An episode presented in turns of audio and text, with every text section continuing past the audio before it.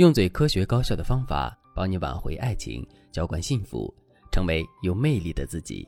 大家好，这里是飞哥说爱。粉丝小鱼和男生已经是第三次约会了。本来他们这次约会是想确认关系的，但是在聊天途中，他们因为很多话题起了争执，最后不欢而散。回家之后，小鱼特别后悔，她不知道为什么当时就要和男生争个高低，也不知道自己为什么会把期盼已久的约会搞成这个样子。大半夜的，小鱼睡不着，越想越焦虑，越想越生气，越想越后悔。于是她就问闺蜜：“难道真的是我错了吗？”闺蜜就劝她说：“你没错，你们两个发生争执，说明你们三观不合。早点发现，总比以后一起过日子的时候发现要好吧？这说明上天帮你筛选掉了一部分人。可小鱼实在是太喜欢这个男生了，她虽然表面上认同了闺蜜的观点，但实际上还是后悔的，半夜在床上捶胸顿足。小鱼跟我说。本来他们俩约会的气氛挺好的，但是在昨天约会的时候，小鱼突然问了男生一个问题：“俄乌战争，你支持谁？”男生刚开始说：“咱们还是不要谈这个话题了吧，太沉重了。”小鱼却说：“可是我想知道你的思维方式。”男生沉吟了片刻，还是说出了自己的观点。小鱼立刻感到很失望，但是他没有表露出来。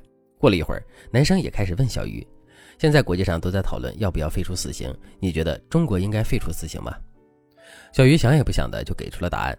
很明显，小鱼的答案也不是男生想要的，于是他们的约会迅速走上了沉默。为了缓解尴尬，两个人又开始拼命的把话题往双方的共同点上扯。好不容易缓和了气氛，小鱼又想到了著名的电车难题。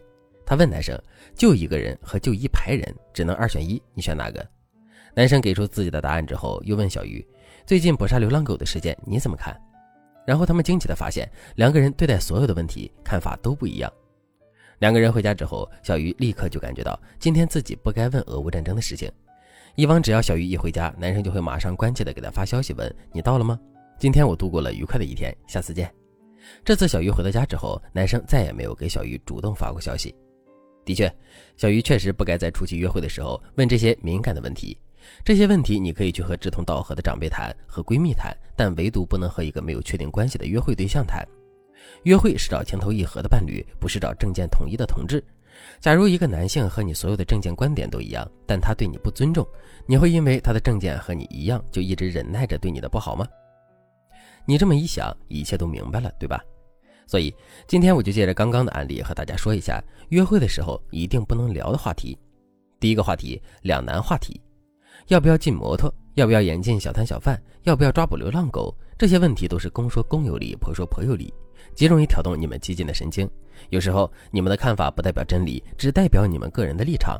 聊这种话题，对多数人的约会而言，就是自杀式的约会，除非你提前已经确定了你们的想法都是一样的。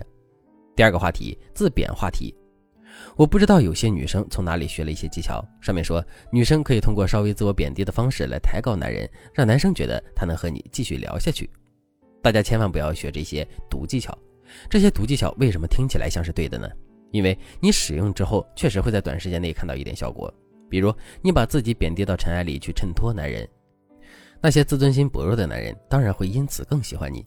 但这类男人普遍都有些薄情，而且你通过自我贬低讨好对方之后，他就不能接受你比他强的事实了，因为只有你比他低，他才高兴啊。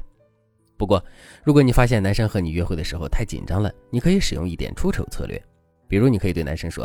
哎呀，对不起，我被辣椒呛到了。你可以递我一张纸吗？然后就可以假装轻咳几声，给男生表现的机会。等男生为你服务了，你就说谢谢，你真的体贴。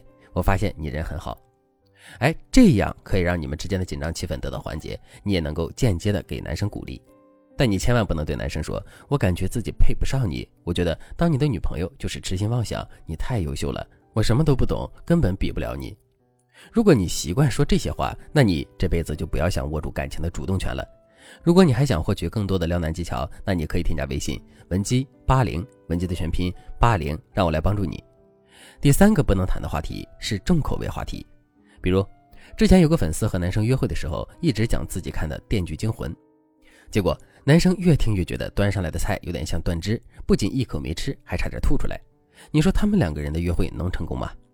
第四个不能谈的话题，无聊话题，比如你的侄子又长牙了，你的外甥女儿胎毛很可爱，你刚满月的妹妹会翻身了，你的宠物最近得了痔疮，这些话题在对方的耳朵里会显得特别无聊，除非对方职业爱好和你聊的这些家长里短的东西有联系，否则你聊的这些话题只能让对方放空发呆。第五个最好不要谈的话题是专业话题。之前有一个修补文物的男生，他相亲老是失败，每次跟女生聊天的时候，女生都说对他的职业感兴趣，但是他一了解那些专业知识，女生就打瞌睡。然后这个男生就问我，女生说对我的职业感兴趣，是不是只是客套呀？我是不是太认真了？我立刻告诉他，不是的，人家是真的觉得你的这个职业很稀少、很特别，但是你讲的事情太专业了，对方听不懂啊。你需要告诉对方的是你在修补文物时遇到的趣事，还有和同事之间发生的有趣故事。我告诉大家这个故事，就是想说，如果对方对你的职业感兴趣，你一定要学会给对方讲有趣故事，而不是给对方上课。如果正在听节目的你也打算去相亲约会，你学好今天这节课，一定能够打一个很好的预防针。如果你想学习更多的恋爱约会技巧，那你也可以添加微信文姬八零，文姬的全拼八零，来获取更具针对性的指导。好了，今天的内容就到这里了，感谢您的收听。您可以同时关注主播，内容更新将第一时间通知您。你也可以在评论区与我留言互动，每一条评论、每一次点赞、每一次分享，都是对我最大的支持。我们下期再见。